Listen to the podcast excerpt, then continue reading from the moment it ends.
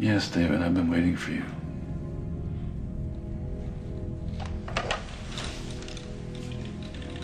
Dr. Know told me you'd be here. Is Blue Fairy here too? I first heard of your Blue Fairy from Monica. What did you believe the Blue Fairy could do for you? That she would make me a real boy. But you are a real boy. At least as real as I've ever made one, which by all reasonable accounts would make me your Blue Fairy. You are not her. Dr. Know told me that she would be here, the lost city in the sea at the end of the world. with a That's white what Dr. Know needed to know to get you to come home to us. And it's the only time we intervened. The only help that we gave him to give to you.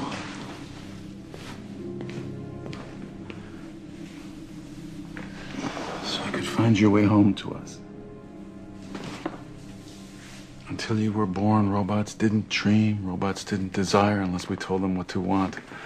David, do you have any idea what a success story you've become? You found a fairy tale, and inspired by love, fueled by desire, you set out on a journey to make her real, and most remarkable of all, no one taught you how. We actually lost you for a while. But when you were found again, we didn't make our presence known because our test was a simple one. Where would your self motivated reasoning take you to the logical conclusion?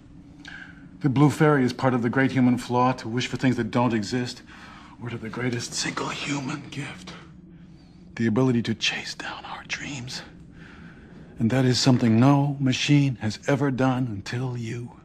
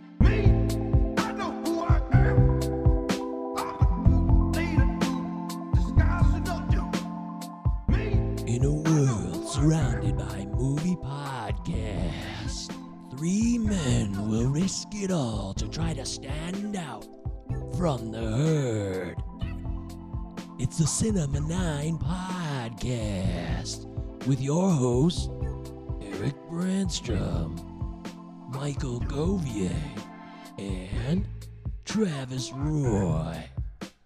Coming to a speaker near you right now.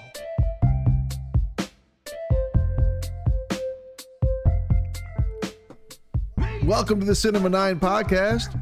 You are listening to me, Travis, and my co host, Eric.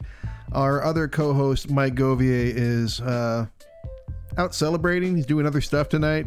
You know, he, aka the busiest man in the world. He's not. He's not here, but uh, we are, and we're here to talk about AI colon artificial intelligence, the Steven Spielberg film. Yes, we are. But we'll get to that in due time. How you doing, Eric? Good, and you? Well, thank you.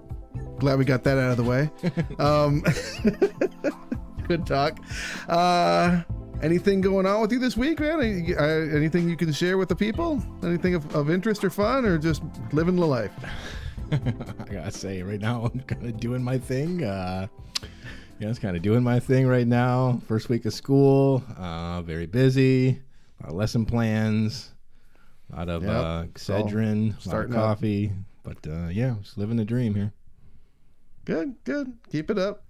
Been watching any movies? I've watched some stuff. I'll say that. I watched some stuff for sure. Some some Yeah? ridiculous stuff and some incredible stuff. You know, I texted you. Uh, I watched something twice in a row. I haven't done that in quite a while. It's been what two? Actually, over two weeks since our last That's right. episode. We've we, it's been a little busy, so um, I don't even remember what that was. Did you tell me what it was that you watched twice? Uh, the Last Waltz. Oh, excellent! After after the Yeah. passing of the great yeah, Robbie he passed, Robertson, and I'm hearing all Yeah. this stuff, and I'm like, I gotta say, like, I kind of know the band, but like, I, I don't know who this is. So like, I jumped into the rabbit Oh. hole, and I'm like, got like, you know, I did my research, then I watched the Last Waltz, and I was fucking fucking blown away.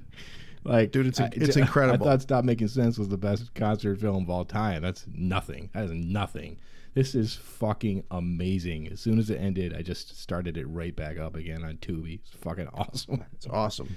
Okay, uh, stop making sense is not nothing, but yes, I agree. Um, La- Last Waltz is really an incredible thing. You know, I actually spent the day listening the day after Robbie Robertson passed, listening to tons of the band as well, and I tried to like get into albums that I hadn't actually listened to before because they have a lot of material, but I always kind of stuck with the first couple albums or so. And I got to tell you, you want, I, I think maybe an even better live performance than the Last Waltz is Rock of Ages. Okay. It is oh my god just unbelievable. It is really really good but i'd have to like listen to them both back to back. But yes i'm glad we're both appreciating the band in this uh in this sorrowful time. I watched one movie all week uh, all two weeks. Really, you're kidding me. i did. Well actually two because i watched ai of course. And i watched the new super mario brothers movie a couple weekends ago. good things.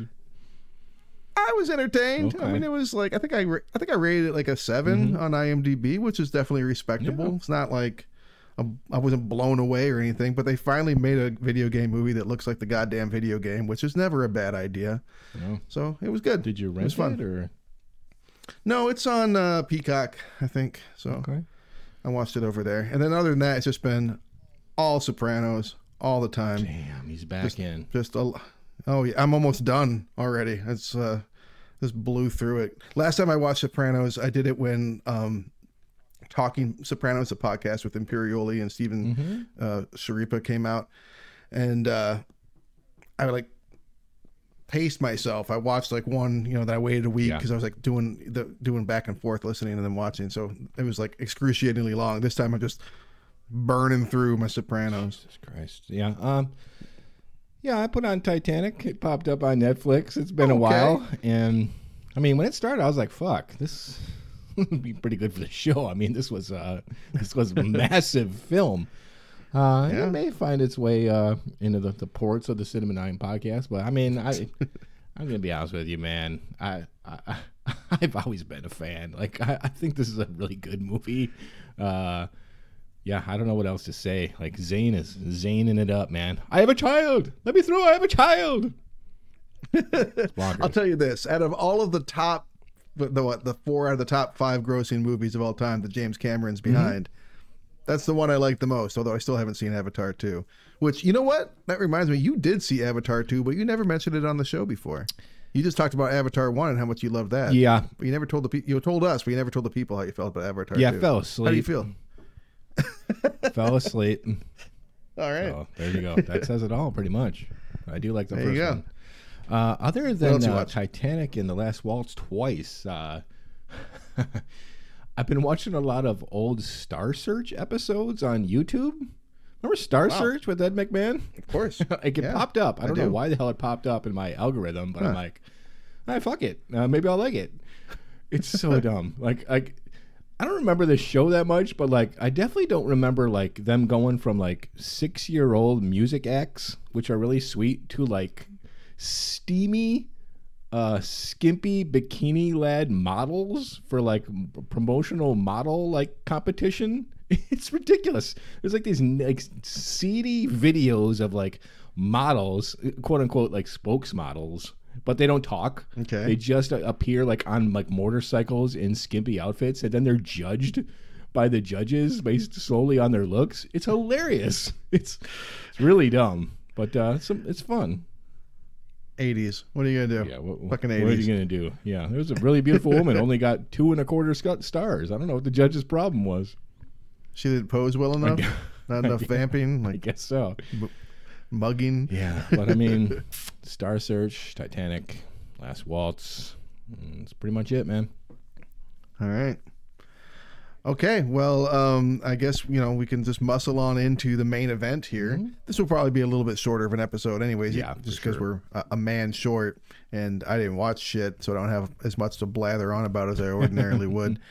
Well, I can talk more about AI. I've got some got some notes. I've got some notes. Do you? I have for a two and a half hour movie. I have exactly one page of notes, Okay. which I found really uh, surprising. Okay. But um, before we get into that, what do you think the IMDb rating in, is on this old bad boy? I remember people sleepwalking out of the theater, so I'm going to give this 6.5.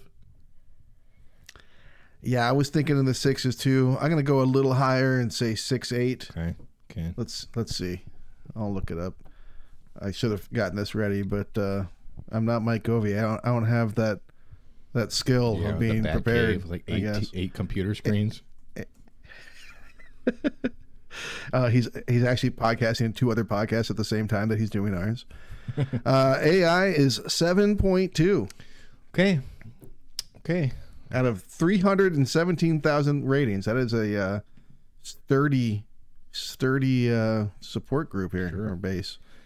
Well, Yeah. I've got the thermometer up. We got 76% on the thermometer, and uh, the, it's fresh. I mean, the uh, audience, they're not pissed, but we're at uh, 64. Popcorn's still fresh. But uh, Okay. let's take a look. I think we might be happy with some of our uh, top critics here uh, that are available for comment. Um, That is prime Desson Thomson era. yeah, you would I think would expect him to 2001. chime in. Yeah. Yeah. Let's check out um, Rex Reed from The Observer. Calls it a technically dazzling yet emotionally accessible to the inner child in everyone from 9 to 90. So he digs the film. Ugh. Good old Rex Reed. He likes it. Ugh, ugh, that was just a lot of pap right. Our good buddy, right, the keep moving. legendary Washington Post's own. You know him. You love him. You adore him. We love him. He has not been returning your phone calls. we- Desson We worship Thomson. him. Its heart is in the right place, he says on June 29, 2001. But the intelligence behind the rest of the movie is, well, a little too artificial. Splat. Desson. Yeah. I'm never afraid to speak his mind. no, he's got no problems there. And uh, good Love old it. Roger Ebert. You know, Roger Ebert's got a soft side. Big Spielberg fan, huge Kubrick fan. So it's no surprise that he gives it a fresh tomato. Says a movie both wonderful and maddening. I kind of like that. Kind of like that. Maddening. I, I, I'd be curious how he unpacked that further. From what I understand, he reviewed it initially and gave it kind of a, like I think he gave it three out of four stars, and then it wound up being on his uh, great films you must see list uh, several years later. So he returned to it, ended up enjoying the film. All right. Okay, Okay. All right. Well, do you remember the first time you saw this film? I do. I absolutely do because it was the first time I saw a movie at the uh, new Brighton MJR theaters in our uh, Wow. respective uh, theater city, Brighton, Michigan. Yeah, the new theater was newly built. It was fresh. The paint was fresh. I walked into the On a hill. stadium's yeah on a hill literally. I walked into the stadium Yeah. seating, and I sat down for a movie I had been anticipating. For I mean, Steven Spielberg and Stanley Kubrick are my two favorite uh, filmmakers of all time. So they team up, you know, posthumously, of course, in the case of Kubrick. But uh, I'm, I mean, I, I cannot wait for what's about to behold me. Um, yeah, and like everybody else, we kind of like we're like, oh, that's it, and then we all kind of shuffled out of the theater, looking at each other. But uh, I tried it a couple more times after that, but it's been, you know, about 20 years since I took another look to see if it was fresh and held up. Yeah. I mean, those names, Kubrick and Spielberg, I, I feel like I must have seen it in theater based on in theaters based on that alone, and I probably did. But also I was working at Blockbuster at the time with you, um, as I recall. Actually, you may have moved on by that point. At any rate, um, I was working at Blockbuster at the time, and I just remember um, scores and no, yeah, I would have been. I guess I would have been in Florida at the time, so it wasn't with you. Anyways, I remember because I worked at multiple Blockbusters, but just video after video of after video. This is one of those ones that there's just you know wall like two walls of this. This was like a big blockbuster film and just a fucking million copies of this movie. And I think I remember ended up. I mean, I think I even ended up buying it for like four ninety nine used or some shit. And I don't think I even ever opened it. Oh. I'm pretty sure I watched it maybe twice. I think I, I think I watched it twice. I think I watched it the first time and was a little nonplussed, and went back a second time, and uh, didn't catch it again until last night. Okay, well, we're older now. I'd like to think that we're a bit wiser. Has anything Yeah. changed? a lot of it felt new to me. There was a lot that I had forgotten. Um, uh, I'll save if anything changed in terms of how I feel about it until a little bit later in the game. But I wouldn't say that I was dramatically shifted. We'll leave it at that. Okay. So, story is Kubrick picks up the short story in the late 60s and tries Super to. toys, Super Toys something. last all summer long. And uh, he likes the material and uh, hires a bunch of writers to adapt it and flesh this out as a screenplay, and he cannot quite click it. He cannot quite shape it into something that he's happy with, uh, even until up 99 when he passes and the estate eventually hands it to Spielberg because he had been uh, talking to Spielberg solely about the special effects uh, on, on this. As I understand it, what I read, uh, he actually had passed it off to Spielberg in '95 before he even passed. oh, is that right? Yeah, but uh, they both were, I think, waiting for the CGI to catch up. Mm-hmm. Now, did I, I can't remember if I read that they were hoping to cast a like they're hoping to have the David be artificial, or were they just waiting for the CGI to catch up for the other robots and stuff? I think it was a bit of both. For for Kubrick especially, he didn't think a human being could could play the role, but he hadn't met Haley Joel Os- Osment yet, so uh, or at all probably. But uh, after after being cast in, because this would have been after Sixth Sense, I believe. But certainly, uh, you know, he made a big splash in Forrest Gump Sure. as far as child actors goes. Um, and so I think I think he was certainly the right casting for the time. I can't imagine a child actor at that time that would that stands out to me who, who would have done better. I don't know. I like that kid in Magnolia. He's a little bit annoying, annoying but he's pretty good. He's pretty good. Yeah, yeah. There's some good ones at the time, but I, I feel like, yeah, I don't know. I mean, there's there's a lot of what. There's a lot of nuance, I think, in Haley Joel Osment's performance. There's also a lot of like kind of clumsy moments where he's like very obviously like, okay, walk more like an automaton. Mm. And then there's also moments where I'm like, how long can this child hold his breath? How concerned should I be about the well-being of Haley Joel Osment during the making of this film? Jeez. Okay, so we get we get a nice opening. with- I forgot totally that Bill Hurt was in this, and at Yeah. first I was like, "Oh, Bill Hurt." Then I'm like, "Oh, wait, I forgot. Fuck Bill Hurt," because the whole Marlee Matlin thing totally turned me off. I can't even I can't even enjoy his performances anymore. But I hmm. forgot about that and and, and that first chunk, and like I, I mean, I really like this first. I mean, you can you for me. You can like I can pinpoint exactly when I'm like, oh fuck, okay, now we're getting into this because that first like act, I guess you could call it, I think is just fantastic and full of a, a lot of different themes and emotions and stuff that I really enjoy. I mean, I question a lot of it. I question the sense of of most of this entire story, but I do really like that first act. And this Frances O'Connor is fantastic, so lovely and and and believable in this role as Monica. I don't even know who this person is. She did some other stuff, but uh, yeah, she kind of came and went around that era. I feel like Mm. And then not Um, Ryan Stiles. that is uh, that was one of the partners from um, American Beauty. He's one of the neighbors. That he's the Scott ba- ba- Scott Bakula's husband. Okay. Uh, I, I, I even knew, used to know his name, but it's Sam escaping me now. Robards, our Jason Robards. Yeah, Sam kid. Robard. That's right, Sam Robards. Um, yeah, that first act, which is like an hour long, Yeah. is pretty strong. I think in that last shot of that that long shot in the rearview mirror of him kind of stuck behind him, probably the shot of the movie for me in, in terms good. of like seeing okay here this is definitely Spielberg. I'm not just looking at a fucking green screen. This is some real um, direction happening here. And then yeah, and you're watching that, you're like, fucking Martin, fuck you, Martin, Ugh, little shitbag, Martin, drown Martin. I don't give a fuck. Um, that's pretty much how I was responding to that. But then, and then it keeps going. You're like, okay, there's like these weird zombie android things, and it's all really fun. And then it But it does kind of start to get a little, yeah, it kind of starts to get like, all right, I've seen Blade Runner too. Mm-hmm. Like I've, like I've seen that. I've seen as well. I mean, Mm-hmm. you know, um, there's definitely a lot of parts where it starts to be like, uh, where, what are we doing here? This is this this seems like kind of well trod ground in a few places, and all the Pinocchio references, it's like Oh, at least you're leaning into that, I guess, instead of pretending like you're doing something in, entirely new. I mean, it's, it's it's it's hitting you over the heads with a sledgehammer. This Pinocchio shit. I mean, he might as well have just because completely just might as well called it Pinocchio and just updated the fucking thing.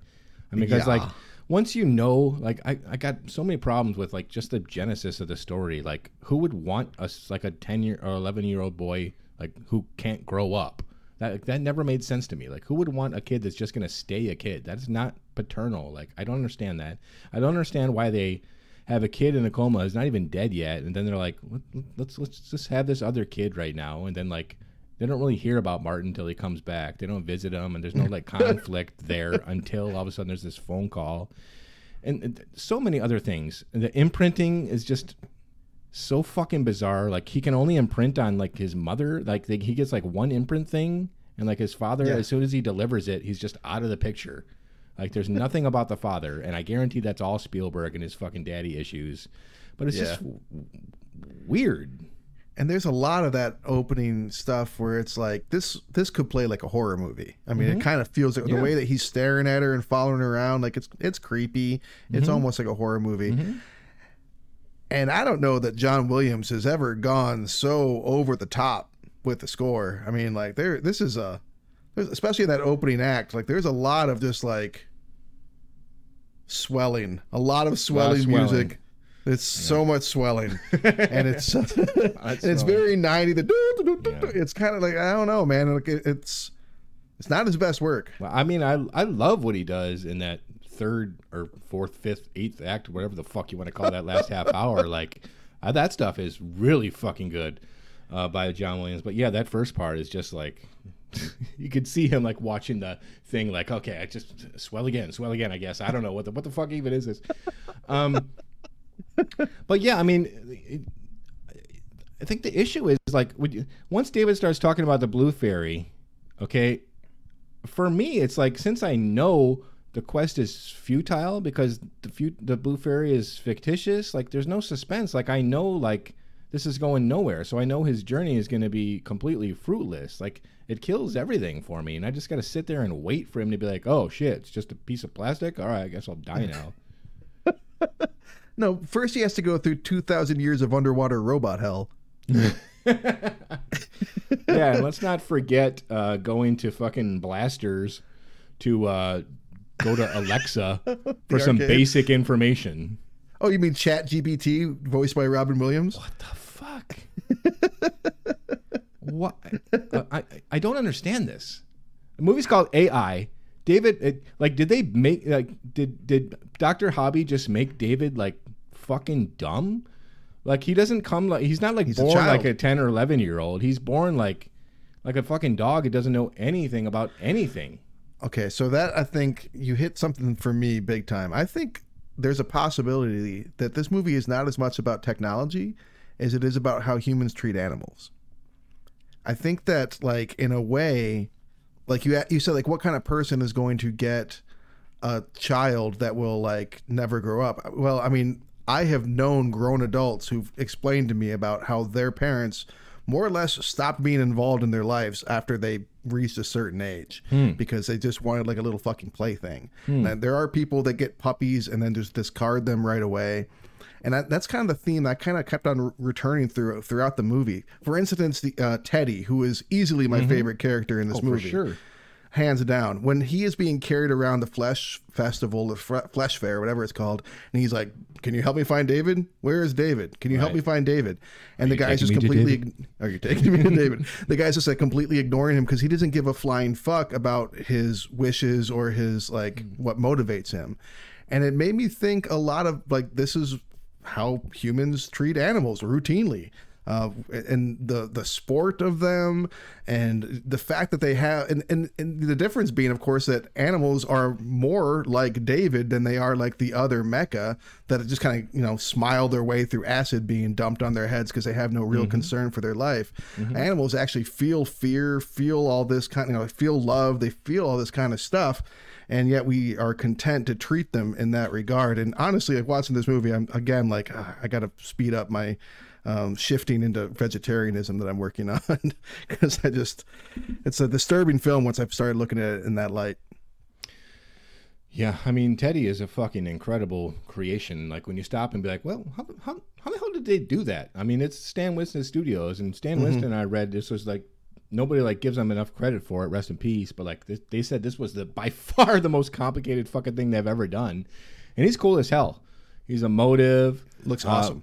but but mostly for me, and this is where I'm also a bit puzzled, is he's incredibly caring in, in a movie where we have uh, Dr. Hobby wanting to create a robot that can love. Teddy clearly loves David and, and his family, jumps on the bed at the end, so sweet. Uh, and he's supposed to be a super old toy. Yeah. Uh, so we're already seeing a, a, a really good example of love in this character from the onset, uh, more so than David, who just notices him at the flesh fair and is like, "Oh, hey, Teddy, what's up?" Like, and I think you get that with Joe too. Like when when David takes Joe's hand and, and won't let him go, like Joe seems like he um it means something to him to be needed and to be wanted, but it is also weird that you've got like this childish like you know this, this complete like little cherubic creature in David and you're watching like this kind of fairy tale fantasy that thing that you could watch with any kid and then all of a sudden it shifts to like this sex worker and who's uh, wanted for murder and it's like this has got really intense and enrico colantoni shows up for a Yeah. minute it's Yeah. just like i don't know it just kind of gets um it, it's a mood shift and those two characters i think that they work pretty well together and when they're interacting but there are definitely times where they feel like really incongruous like they're in different movies Yeah, I mean, I've seen Blade Runner, so while I'd be interested in how like crime and being a suspect would work as a mecha in this world, like that kind of territory's already been figured out. But mm-hmm. we do have like this frame, this frame setup with Gigolo Joe that's like just kind of there, and then like later on he's just kind of pulled away because the story doesn't need him anymore. I don't know. I, like what Jude Law's doing here, but he just Yeah. seems like an appendage for a lot of the thing.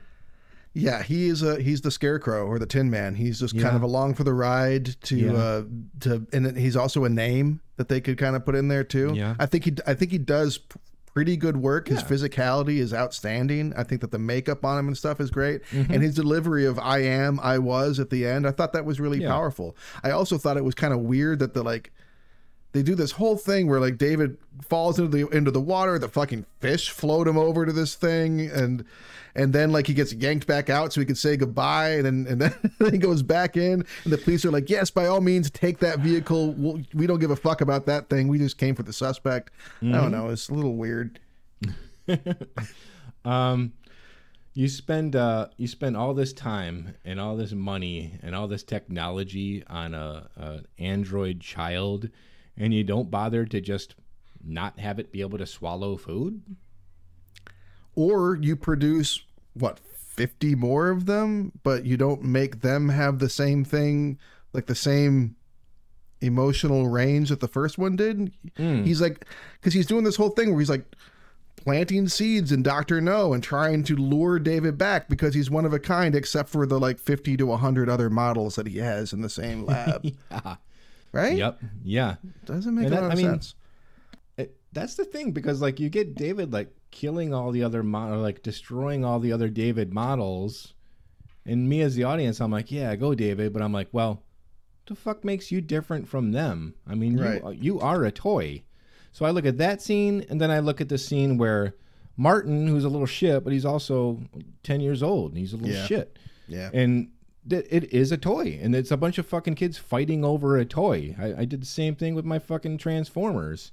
So it is kind of interesting to see all this play out for an, an, inanimate- inanimate object. I think it does a good job of getting the viewer to place emotions on something that we know is nothing but an uh, automaton. It's well, we don't know that though. I mean, that's that's the whole point is that he has a he has a soul, he has a spirit. By the end of the movie, he dreams like a human. I think isn't that like the whole point? Like Frankenstein is not a monster; he's made to be one. He in fact has his own spirit and, and animus. I'm to take this narrator seriously. That the fact that J- David can now can now dream and he does have a soul, I just passed me up. I mean, that's how I interpreted that. Hmm. I mean, maybe I'm wrong, but to me, that was like the if not if that's not the point being made at the end, then like it's an even weirder ending. Because I mean, is David going to sleep forever next to her, or or is it or am I just or is he going to wake up after like eight hours of laying there and be like, okay, she's a corpse, and Teddy's going to be like, okay, David, let's go, or is Teddy going to sit there for an eternity and watch him lay next to his mother? Uh, no, Da David's gonna wake up and immediately start complaining and whining that he wants his mommy again. Like that's what's gonna happen. That He's is just gonna be exactly pissed again and be like, is "I right. want her back. I want her back. I want her back." And- the robots are gonna have to be like, "Sorry, can't do it." I mean, robot aliens. yeah, yeah, I definitely thought they were aliens. The Um, first time I did, yeah. I, I just don't know, dude. Like, even that ending, like, I'm, I'm watching, you know, Monica, quote unquote, come back, but this isn't a resolution of, of, for David. It's, it's not even his mom. Like, it's not even her. How does she have memories?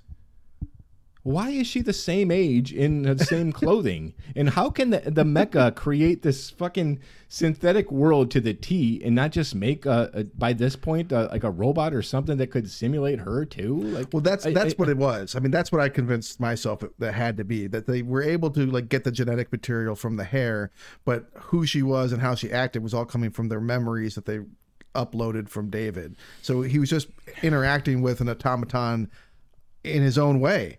And, and she wasn't. I mean, that wouldn't have been her. That would have been her. Would not have been her soul. That would have been. That would have been like a speaking puppet, just like him. I, I guess. I don't know. What do you got? Uh, what else do I got? Let me see. Um, this is gonna be our shortest episode ever. Um, David eats food, gets Bell's palsy, oh shit! droop face. Damn. That was a shame. Uh, okay, so there's a big environmental message happening in this movie. It's subtle. I don't know if you missed it,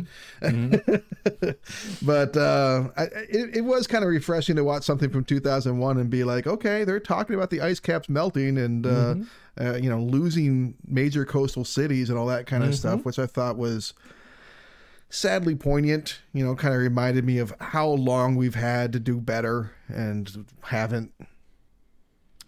What were they? Okay, what were they saying? There was what was the law about having your own children? Was there some sort of like restriction there or limitation on that?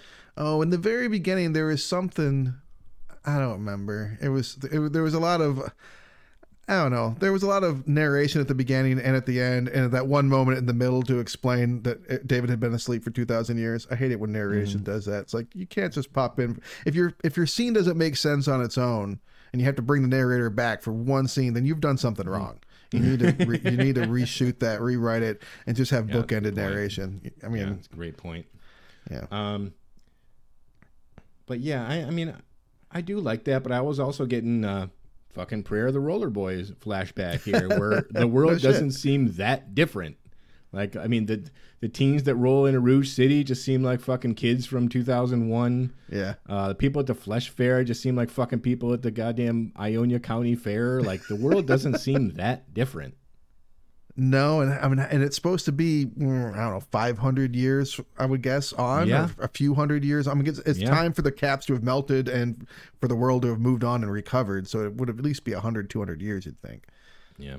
Yeah. Um. mm, it's. I get a feeling a lot of it. It's funny that you picked this movie. I was going to pick for my next round. I'm not going to now, but I was going to pick for my next round a Steven Spielberg film as well. I was going to go mm-hmm. with Minority mm-hmm. Report, mm-hmm. and I feel like there's a lot in this, and maybe I will some other day, but I feel like there's a lot in this movie that feels like him prepping for Minority Report, which I know he spent a lot of time on, and this kind of felt like a dry run for that in some ways. Do you get that vibe?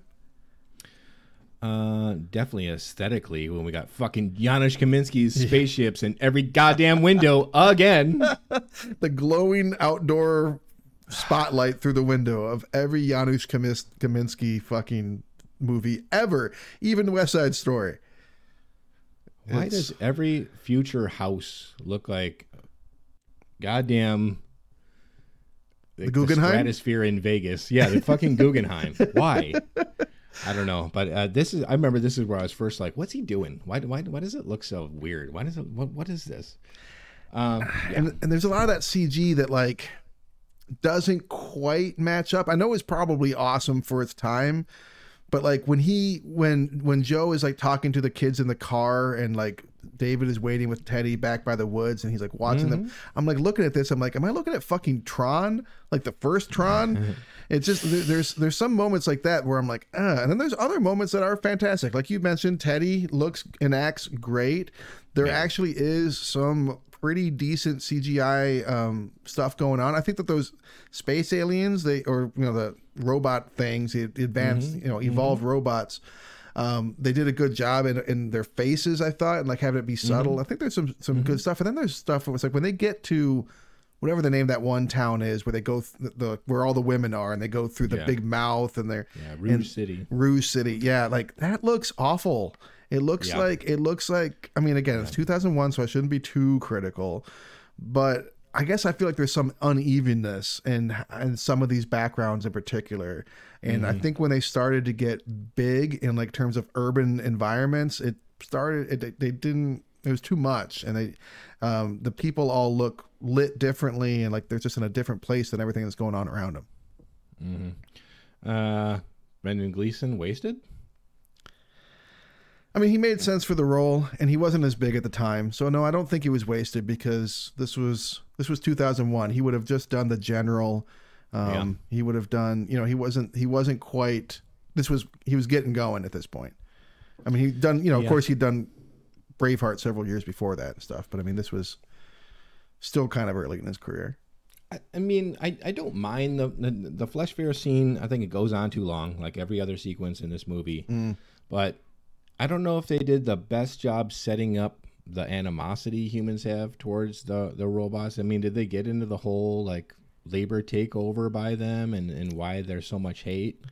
I mean, there's that one monologue from Joe about why they really hate him because they're, they're they're gonna out you know they're Mecha's gonna outlive Orga, which I don't even know if humans are thinking that deeply Mm. Why do into we? it. I wouldn't. I don't care. I- I- yeah, I Like think that- fucking TV outlived me. I wouldn't give a fuck. It's I think it's more that's just like it's, there are some humans that like to pick the wings off flies, Mm. but back to the uh, flesh fair thing. I'm sorry, fucking Chris Rock, that Oh, that voice cringeworthy. out of nowhere. Like, hey, oh, don't put me in this cannon. Like clearly a favor from Steven Spielberg. Like fucking cringeworthy. and I don't think Robin Williams was that great either. Like I, I found it distracting. Like it, it's fucking it- Doctor Wiley. Yeah. Dumb. When it's that clearly some like celebrity vo- voice, it's it's like it's. I don't know. It's kind of hard to do like a celebrity cameo voice. I, at least with um, Robin Williams' character, like there was a lot for him to say, so it kind of made sense because he felt like a character. When you have someone with a voice as distinct as Chris Rock's, Yeah. Uh, and just have him thrown in there in the middle of nowhere, it's just so like out of left field. Yeah, like Madagascar bullshit. Ben Kingsley, lovely narration. Meryl Yeah. Streep, nice as the fucking blue fairy. But yeah, that was just like that whole thing. is like eh, eh, an hour to get to this stupid thing that tells them basic information, like, oh yeah, heads up, that that was just a book. Like, and then they just believe it and go on this what uh, Joe calls like an incredible journey. What is this fucking journey? Like they go to one place and they sit there for all this. I, it just doesn't work. So fucking disjointed. No, that's a really good point. They they go from they meet in the fucking woods with all the creepy stuff, which is still I think a mm. really cool scene.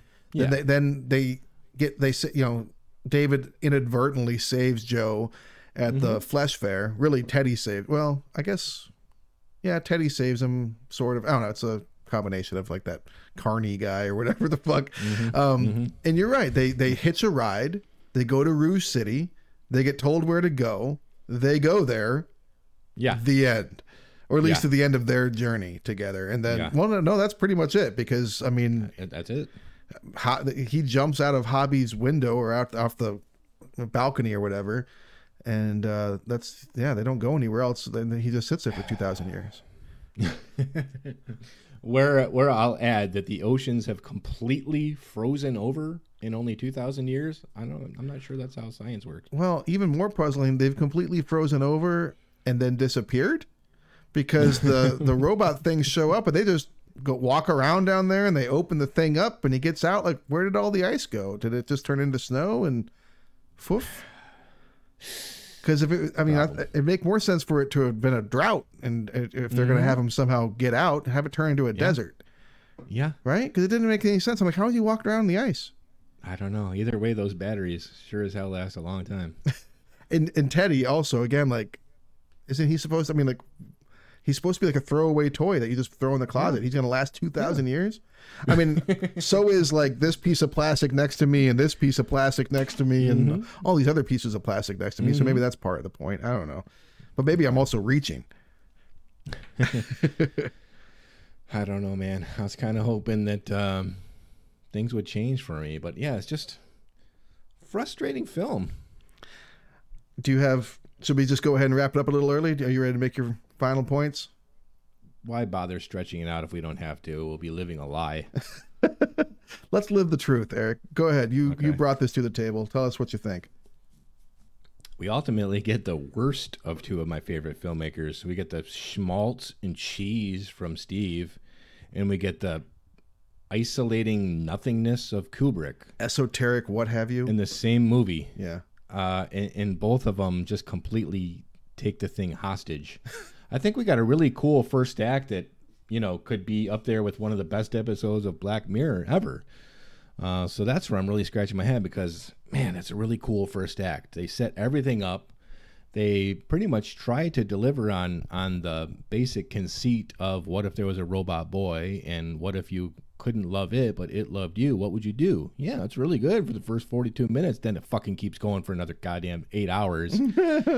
And and it's a problem because this this this journey is nothing and it's so futile. Like i said like when once david starts going on and on about the blue fairy show me the blue fairy i'm just like shut the fuck up. Like i cannot handle david anymore. I can't handle it. I know this is a kid we're not supposed to trash kid actors but god man i'm sorry dude haley joel osment was driving me fucking nuts like he just seems too old for the role. Especially, it, this it reminds me of like an eighth grader, like calling his mother "mommy." Like that, that, that, that will always bother me. It's like, "Mommy, mommy this, mommy that," and I'm like, "Ah, f- kid, like you're like 13 now. Come on, dude."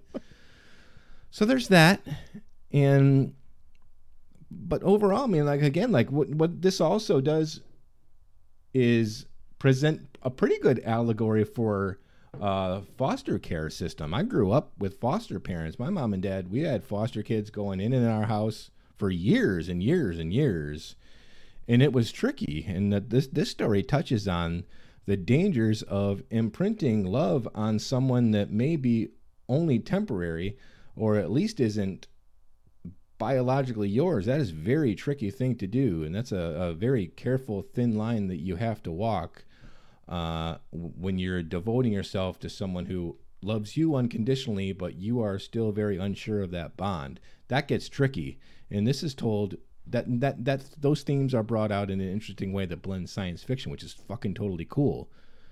But the rest is just so dumb. I'm sorry. I mean, like I thought this was supposed to be a smart, two smart filmmakers, one a, a genius, two geniuses. And the bottom line is, dude, I almost hit the fast forward button. I, I don't know what went wrong here, but um, Went full Govier almost. yeah, I almost went full Govier. um, I don't know. It's in the script for me. I mean, Spielberg writes this, and it's the first script he wrote since E.T. Huh. And and and this is the best he can do. Well, I always want it to be better every time I see it, and it just isn't. So it doesn't hold up for me, Travis. look, I think if you take the names Spielberg and Kubrick off this thing, are we talking about it? If this was made by Joe hmm. Johnston or somebody like that, you know what I mean? Would this be something we'd be giving any shits about at this point in the game? God, hell no. Would we have re- would we have returned to that well over and over again? Honestly, like I said, I watched it twice and I put it down, and I wouldn't have picked it back up. To be honest with you, I. Hmm. I'm I'm kind of glad I did, so I can check in and make sure. Like, yep, still not for me. Um, You know, it's I, I agree that first act is pretty great, pre- pretty good. I'll say not great, pretty good. There are some moments like him lying on the bottom of the um the swimming pool after they've wrenched Yeah. Martin away from him. There's there's some really like memorable shots and moments and stuff. And I agree that like uh, Frances O'Connor's performance is really strong. I think Haley Joel Osment's performance is strong. I think that, uh, and I think that um, Joe, Jude Law does pretty good work here. Uh, As kind of unnecessary as a character may be in a lot of places. But all that does not a good movie make. Uh, and two and a half, two and a half hours is pretty lengthy for something that is an overblown fairy tale. Um, yeah, it, it left me thinking, like I said, about animals, and it left me thinking about the ending with what it meant with the dreaming and stuff. Like, like you said, these are two geniuses, so it's not like there's no um, artistry here, right? And there's no shortage of money sunk into the thing. So I mean, there is a lot of value here, but maybe in part because of the luminaries that are behind it, my expectations are elevated. But I think if you remove those expectations, I think I'd come to the same conclusion that this is this just does not hold up. I was frankly surprised by that. What was it? Seven two? Is that what you said? The IMDb? DB? I thought it was going to be like six six six four. Um, I don't think it's very good. There you have it. Yeah. I mean, there's just too much. Like, how is setting uh, uh, David in the woods where there's countless things that you warn him about better than just shutting him off because he's just a machine? Well, because because she loves him to a degree, and you know feels responsible for him. It feels like she'd be killing him, but you could take him further away than literally. When the, the flesh fair is, it's a it's a static location. It's right there. It's right fucking there. It's not like it's, I mean, yes, the moon travels around, but the the but the, the, the fest itself is a is a steady place. You took him to its doorstep. You dropped him off right next to their dumping grounds. And you knew it because you said, "Don't go that way. Don't go fifty Yeah. feet that way. Go the other." Like what? No, this is just. I, there's a lot of like things that are convenient for the plot, but once you start thinking about it, I'm like, they don't make any fucking sense. yeah, never again. It's over for AI, artificial intelligence. I brought it on, took a chance, but uh, this film just isn't there. And that's a terrible title. AI colon artificial intelligence is a really bad title. So, you know the fun fact. What? No. The suits, it was originally AI for years and years and years, but until the suit stepped in and said, well, people are going to think this is A1 Steak Sauce, the movie. oh, fucking suits, man. yeah. yep. Which might have been better. I mean, Yeah, I'd watch it. okay. All right. So uh Govier's not here. I'm hoping he gave you his pick. He did not give me his pick. if only we I had asked him last night for it, which I did, and he did not respond to that text. So I guess it will be a mystery to us, perhaps to him. Uh, to you, the listener, we don't know what we're doing next week, but it'll be Mike's pick. Nope. And presumably we'll record next week. Probably. Ship lands where it lands these days. we do we do what we can. We have busy lives. Um, Yeah. But we do love this podcast, and we're going to keep churning it out one way or the other. We appreciate your patience with us, uh, uh, taking a little bit more time in between them. But you know, things happen, and uh, we're not going anywhere. All right, Travis, we're going to sign off with a quote from uh, fucking Dr. Know or what? Do, do you, is there any memorable quote from this movie that you could go with? Are you taking me to David? Leave it at that. Thanks.